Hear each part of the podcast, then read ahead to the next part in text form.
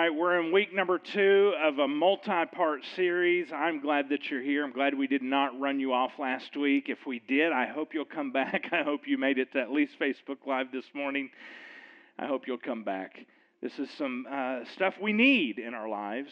In fact, I'm trying to teach you something that I have been trying to learn myself from experts over the past four or five months. I've been trying to implement changes and, and and things in my life. And I'm doing my absolute best to share this with you as accurately as possible, the way it's been taught to me. I have a certain way of living. We all do. We all have certain ways of living, ways of doing things through this life. And for me, the big deal, really, for me, as it is with most of us, is this one word called shame. Because with that word comes so many things into my life. With that word shame brings a whole lot of feelings into my life. It brings me a lot of things that are very uncomfortable, a lot of discomfort. It brings me a lot of hurt. And because of all of that, then I have a tendency to come and choose from all the armor that I have available to me, and I begin to suit up. I begin to armor up because of the feelings that are associated with shame, that discomfort, and that hurt and that pain. And I have a tendency to put on this armor. And we are experts. If you are anywhere close to my age, you by now are an expert at armoring up. And, and, and we do this to protect ourselves. That's why we do it. It is this self protective armor. We're trying to protect. We're trying to keep away those feelings that are attached to shame. But really, what, ultimately, what happens is we really begin to seal with armor, we seal ourselves away from the feelings of others because we don't want anything to do with their feelings. So we seal ourselves away from those. And we take our feelings and we lock them up deep inside and we just ignore them and we just kind of bury them, push them under under the bed and, and under the carpet and behind the door and into the walls. And we just bury them, lock them up, leave them, and we try to ignore all of our feelings. So we don't want to let their feelings in. So that's why we have all the armor. We shield ourselves from their feelings. We shield ourselves from them, and we don't want to let any of ours out. And so we lock those up because it feels unsafe to let their feelings in and to let our feelings out. It feels unsafe. It feels very unpredictable. It feels like very much like something we cannot control at all. And Paul says that is a way of living. We have all kind of learned how to live that way. We live that way. We live that way. We armor up. We armor up. He says, but wait, wait, there's a better way. And here's how he words that. He says, but now let me show you a way of life that is best of all. And that's what we started with last week. And Paul goes on to say this. He says, If I had the gift of prophecy, and if I understood all of God's secret plans and possessed all knowledge, and if I had such faith, he said, that I could actually move mountains, but I didn't love others, he said, I would be nothing.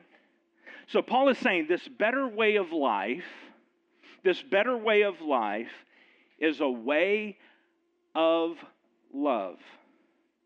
In this series, we're going to be challenging you to understand something. We're going to be challenging you to understand that there is for each one of us a relationship arena that exists. And when I use the word relationship, I'm talking about all your relationships.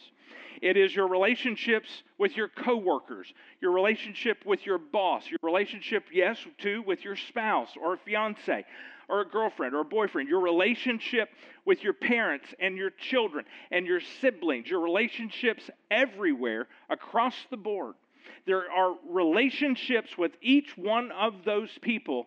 You have a relationship arena that exists, and it is inside that arena where all the work in that relationship takes place. And we're challenging you for every relationship in your life that is valuable to you, we're challenging you to get into the arena with that person, that person you care about. But here's the truth you're not getting into that arena to do battle with that person. No.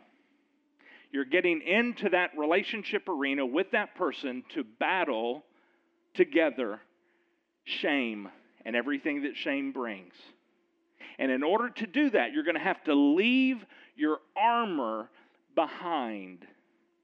You're going to have to dismantle it and let it drop to the ground. Getting into the arena with that other person is the loving thing to do. And it's going to take you courage to step in and to leave all of your armor behind. It's going to take courage. It's going to take this one word we hate vulnerability for you to stay in the arena and to leave your armor on the ground. It's going to take vulnerability. But see, there's a real problem for most of us vulnerability. Some of you ladies are saying, Hold your horses there, Harley. Hold on, hold on. Vulnerability? No way. That's weakness. I, I'm a country girl, you might say. That's weakness. And I'm strong. No, I'm not going to be vulnerable. Some of you men are saying, vulnerable? Phew. I just cowboy up and I just make it through. I'm not going to be vulnerable. Ladies, you say vulnerability. Yeah, yeah, right. You say, I come from a long line of strong women. Because if we're not strong, that means people walk all over you. So I'm not going to be vulnerable. I come from a line of strong women. Some of you men are saying, you're just going to need to simmer down there, Harley, because I don't do vulnerability. I don't need all this relationship stuff. I'm doing just fine, and I can do this life on my own the way I've been doing it. There may just be somebody who's saying, okay, maybe.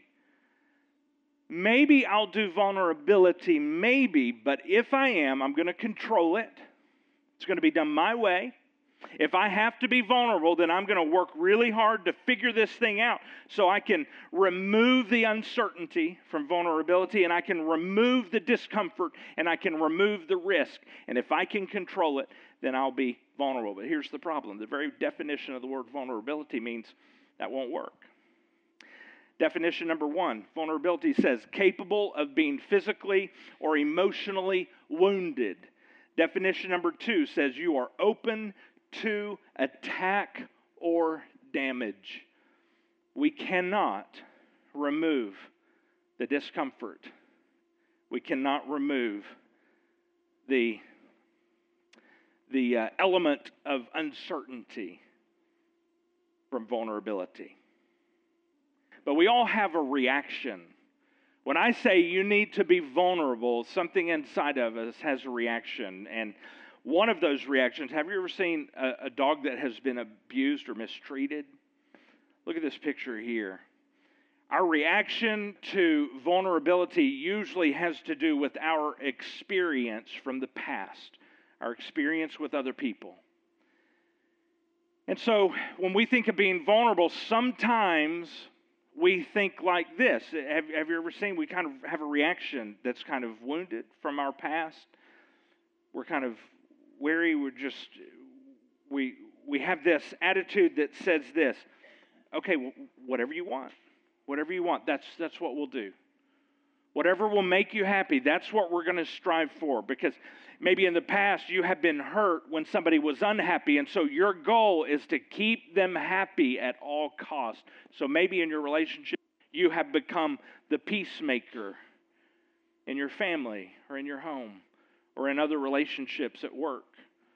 You've become the peacemaker Happiness at all costs. So, whatever you want, whatever's going to make you happy, that's what we're going to make. So, you're trying to avoid all the ripples, trying to avoid all the problems. You're trying to smooth everything out, get everything fixed. If it's going to be fixed, it's up to you. And so, and, but here's the problem that reaction, that reaction to vulnerability is saying this I don't trust you. I don't trust your reaction. I have been hurt in the past when you were unhappy or when you were discontented or you were uncomfortable. I was hurt and I don't trust your reaction, so I'm not sure. So my reaction is going to be to make every make sure there are no wrinkles and that you are happy. because I don't want to face what I faced last time. And that sounds like a way to handle things, but the truth is that is armor. And you have the armor, and that's the armor. The armor is I'm going to fix everything and make it happy and smooth because I don't trust your reaction. That's the armor. And it's based upon the experience you had with that person or somebody like them or just somebody else in the past, and you've carried it into this life with this armor. That's armor. That's our reaction. But maybe your reaction was not this. Maybe your reaction is more like this. Look at this next dog. This next one, this next one is aggressive. But it's also based upon the experience of the past. Because some of us have learned from past experience that if we're going to survive, we're going to have to be aggressive. If we're going to make it, we're, it's not, I'm not going to wait for someone to hurt me. I'm going to go after them. Or I'm not going to wait and allow them the opportunity. I'm going to scare them off so they don't ever even get close at all. So I'm going to be aggressive. And that is also armor that we have put on related to I am not going to be vulnerable. I've done that in the past and I was hurt, I was burned, I was taken advantage of, I was abused. I am not going back to that point, so I'm going to be aggressive. I'm not going back there. That also says no one's going to hurt me again. That says I don't trust you or you. I don't trust anyone. I don't trust you. And to add to that, it's not just armor protecting yourself, but you usually you usually find some weapons along the way to help you. You usually find weapons to help you out. That's how we armor up. There's just two ways when it comes to vulnerability. You see, someone in your past has said, Hey, I love you. That's what they said with their words. But then their decisions that they made told you something different. Their decisions that they made told you this Yeah, I may love you, but my love hurts. They may have told you with your mouth, Hey, I love you, but the decisions and the reactions, the things that they did said this yeah, um, I would rather you hurt than me. With their mouth, they said, I love you. But with their decisions, they said this they said, if I'm hurt, well, you better be prepared because then you're going to hurt too. And as a result, we don't trust them. We don't trust them. We don't trust them. We don't trust their decisions that they'll make. We don't trust their reactions to us. We don't trust their responses to us. We just don't trust them. You see, if we were to trust them with our feelings, if we were to trust them and open up with vulnerability and trust them with our insecurities, with that vulnerability, that would be very, very dangerous. But I do believe this that through the course of this series, I believe that we can make vulnerability together, we can make it less dangerous. And here's why because love, real love, does not mean I would rather hurt you than me. That's the way of the armor. That's not love. The way of the arena, Paul says, well, there's a better way. And he goes on and he tells us this. He says, Love is patient and kind. Love is patient and love is kind. He says that's the better way to live. Now imagine with me for a moment. Everyone in your life is holding a jar for you.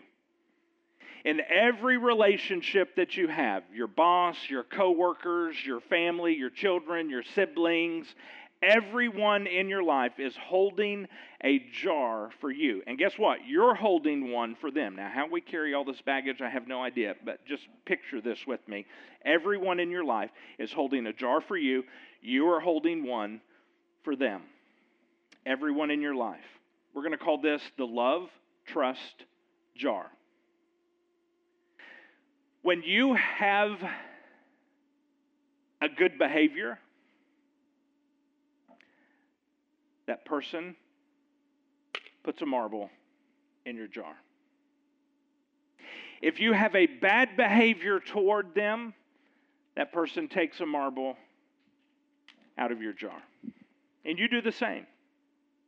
If they have a good behavior towards you, you put one in their jar. If they have a bad behavior towards you, you take one out of their jar. When they have a good reaction towards you, you put one in their jar. When they have a bad reaction towards you, you take one out of their jar. Everybody's got one of these. When there's a good attitude towards you, you put one in. When there's a bad one, you take one out. Same thing for you. You're holding a jar for them, they're holding a jar for you. When you do what you say that you will do, guess what? They put one in your jar. If you don't do what you said that you would do, they take one out. Happens every time. Good goes in, the bad it comes out. When you are kind to them, guess what happens? When you're kind to that person, they put one in your jar. When you are unkind to that person, they take one out of your jar. And you do the same thing for them. When you are respectful to that person, they put one in your jar. When you are disrespectful to that person, they take one out. Happens every single time. When you are kind, it goes in. When you are short with them, it comes out. When they keep your secret, you get one in. When you blab their secret, it comes out. It happens every time. So, who do you trust? Who do you trust?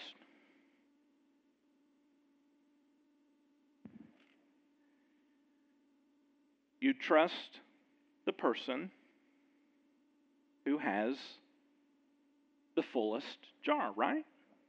I mean, that's a given. You're not going to trust this person. Who do you trust? You trust this person.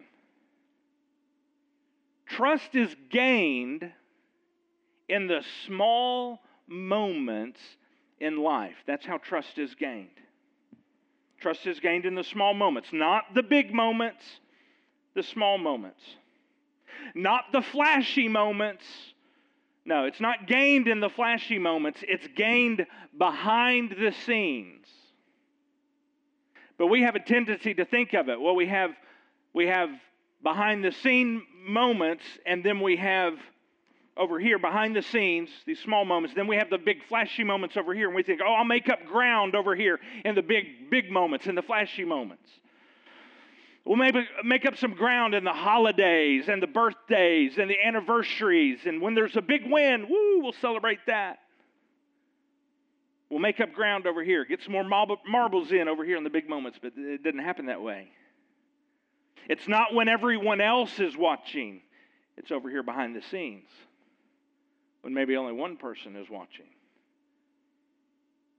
Most of the marbles go into the trust bucket in the small moments there are not enough big moments in our lives for us to depend on to fill any trust bucket. It will never happen in the big moments. You know why? For every one big moment, there are thousands of small moments. Every love trust jar is filled mostly in the small moments, the little things. You paying very close attention to that person and what they're saying, listening to them without distraction, without looking at your phone, without checking that message, listening to them without distraction. Acts of genuine care toward that other person you get marbles placed in those small moments, in those selfless moments when it's not my preference. You know, I, I have a preference, but not my preference. Let's let's go with yours. The selfless moments. There's a relationship um, researcher. His last name is Gottman. I don't, I don't believe he's a believer, but I'm not sure about that. But he predicts accurately which relationships will end. Pretty fascinating. It's what he calls the four horsemen of the apocalypse. So he's kind of playing off of the end times theme there. And he says, when these four things show up, you better watch out. It's the end of a relationship. In other words, when these things show up long enough without being checked, without being corrected, without being changed, the relationship will end. And he can predict it with accuracy 90% of the time. You want to know what those four things are? Here's the first. He said, when criticism shows up unchecked, without being changed, without being corrected, criticism. Criticism says this I know. I know. You don't know. I know. I know. See? Look at you. I know criticism. And every time you are critical, every time you have criticism in that relationship, guess what happens? Marble comes out. Every time. He says criticism. But Paul says, no, no, no, no, no. There's a better way. Not criticism. No, not criticism. Paul says, he goes on, he says, love is not proud and criticism is full of pride. It says, I know, you got to listen to me. I know, you don't know. See? Look at you. I know.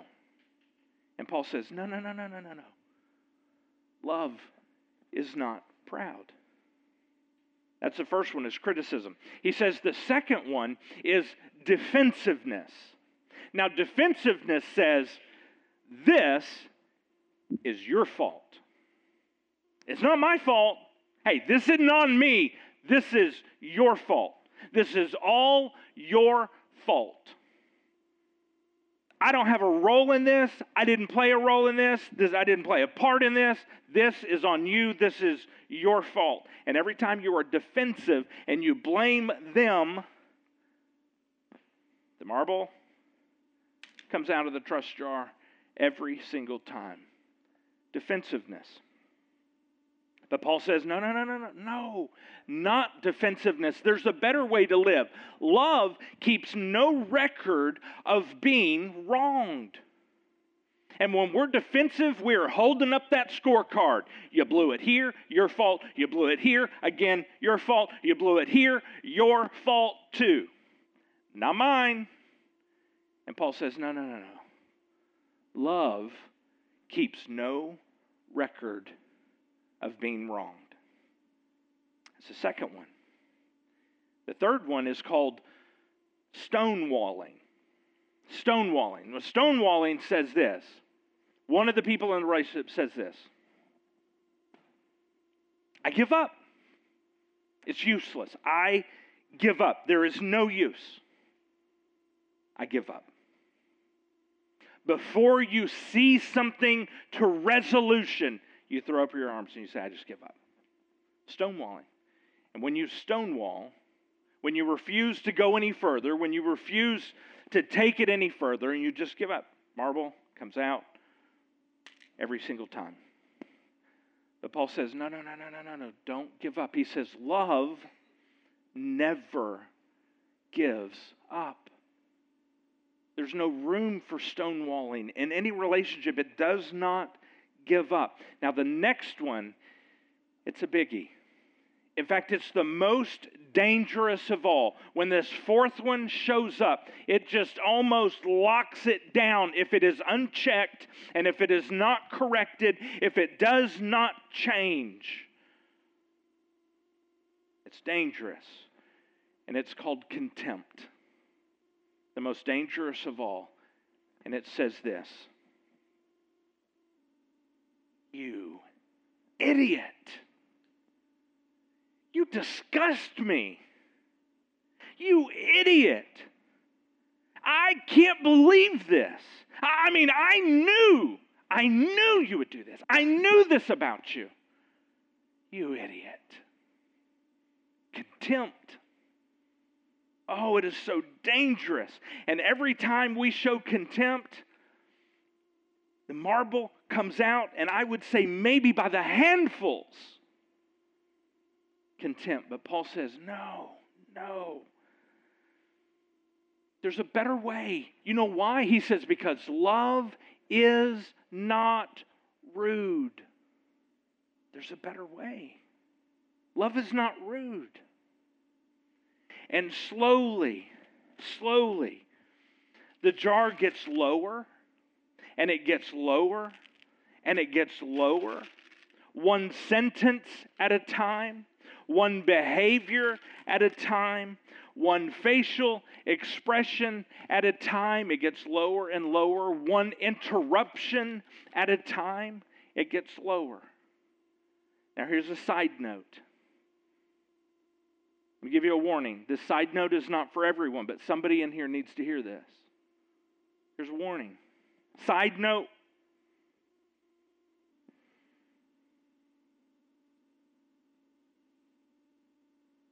the, love trust jar that you're holding, if you are steadily making withdrawals and they're taking them out because of your contempt or your stonewalling or your criticism, any of that, side note, they may be coming out of your jar out of your love trust jar and going into somebody else's. Just a side note. That does not say that that is right. Clearly, God tells us that is not right, that is wrong. I just want you to be aware. If you keep making withdrawals, it's possible that they may be taking those and placing them in another jar.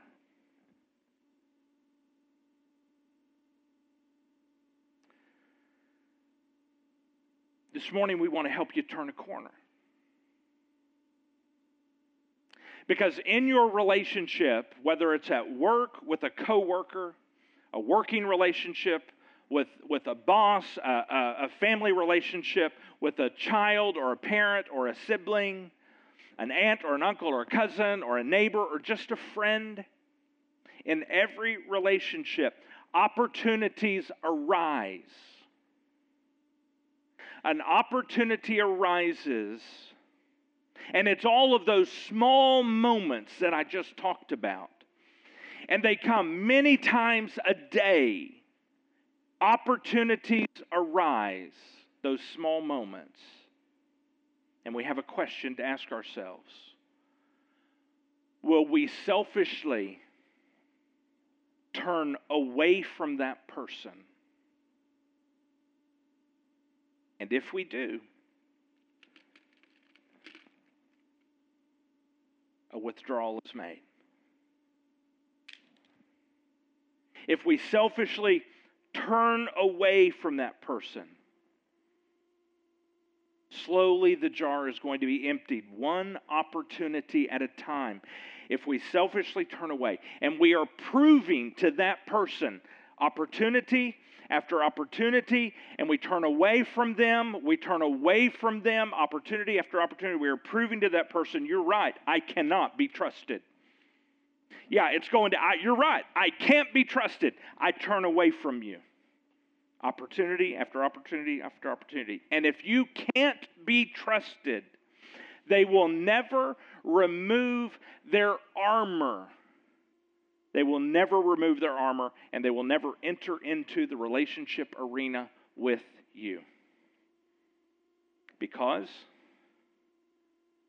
you've just proven that your love is not patient and your love is not kind as you turn away from them opportunity after opportunity after opportunity. So instead, they have experienced your love differently, not patient, not kind. No, no, no. They've experienced your love as criticism. And they've experienced your love as defensiveness and as stonewalling and as contempt.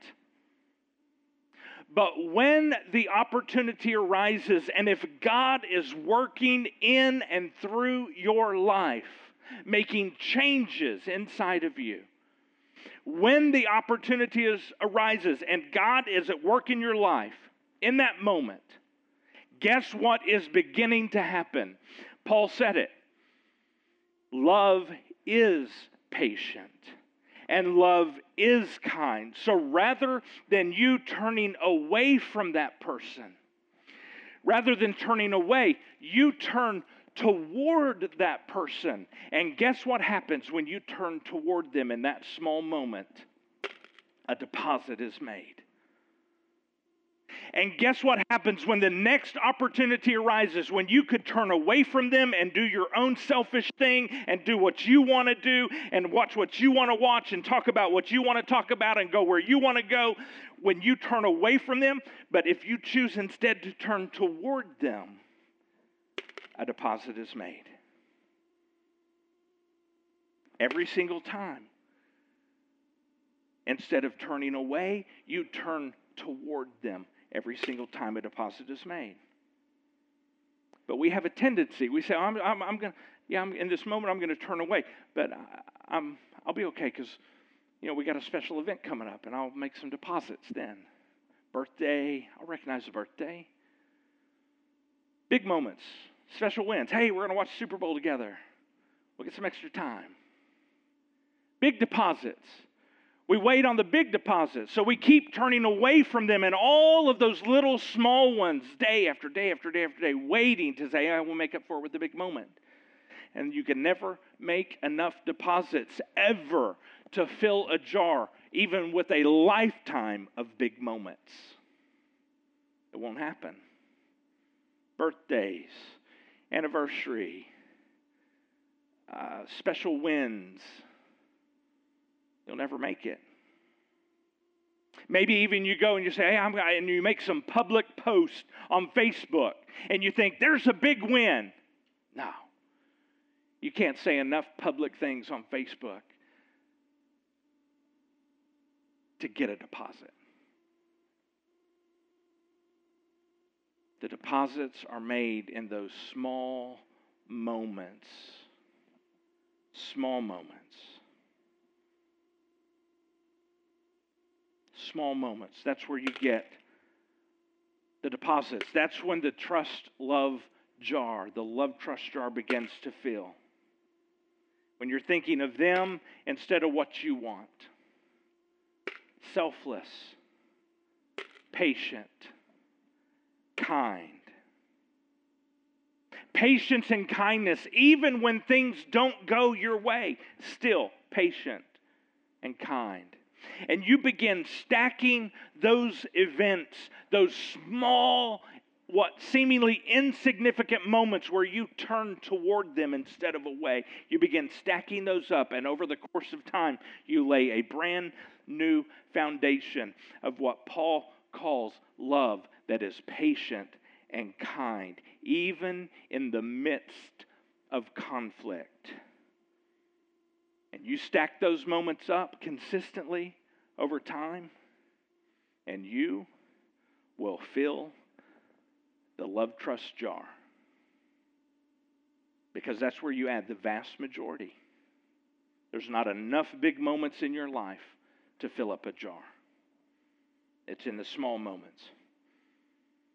Over time, if you are little by little acting on those small moments and turning toward them, little by little, you are beginning to create a safe and trusting environment for your relationship arena with that person. It brings with it a psychological and an emotional safety. Meaning, here's what that means that that person can pretty accurately predict what your reaction will be toward you, toward them. They can pretty confidently predict how you will respond to them, even in conflict. In, in struggle, eh, they can predict how you will respond to them. And that prediction will say this I know, I'm pretty confident you're going to respond to me with patience and kindness. Why do they know that? Because you have slowly, over the course of time, filled the love trust jar. Now, some things can happen to help you build that. For you to create a safe environment of patience and kindness, there are some things you can do to add marbles to that trust jar. One of those is listening. Not planning your response, not planning your defense, listening to them as you're talking listening to them, not planning what you're going to say next, not hoping that they're going to stop real soon so that you can say what you want to say, listening to them. Another thing you can do is by just staying curious, by asking questions to them. Just staying curious. Not trying to defend yourself, trying to explore their feelings, their emotions, what they're going through, staying curious about their perspective. I'm not trying to say whether it's right or wrong, whether they're right or wrong. No, no, you're just staying curious about their perspective. It's, it's about being honest with them with kindness, not ruthless, brutal honesty that tears people down in the name of honesty. No, no, no. Honesty with kindness. It's you not sharing your conversation that you had with that person, not sharing it with someone else. It's keeping their confidence. If you and another person are going to enter into that relationship arena together, and if you are going to remove your armor if you are going to choose to be vulnerable, then here's what that means you must create with that person some psychological, emotional safety, or they will never, ever enter that arena with you. And if your love trust jar is not full enough, then don't force them into the arena. Take the time to fill the love trust jar. Take the time. And if your jar's not full enough, then there's only one reason why. Because you have not done what it takes consistently to have it filled. If your love trust jar is not full enough, then you have made more withdrawals than you have deposits. And if you're going to do the loving thing and enter into the relationship arena with this person, and if you're going to be unarmed and unarmored, then you must fill your love trust jar. What does all of this mean for you right now? You know, it's going to take vulnerability for you to get all of this started. It's going to take vulnerability. Because you being vulnerable in this relationship as this trust is increasing,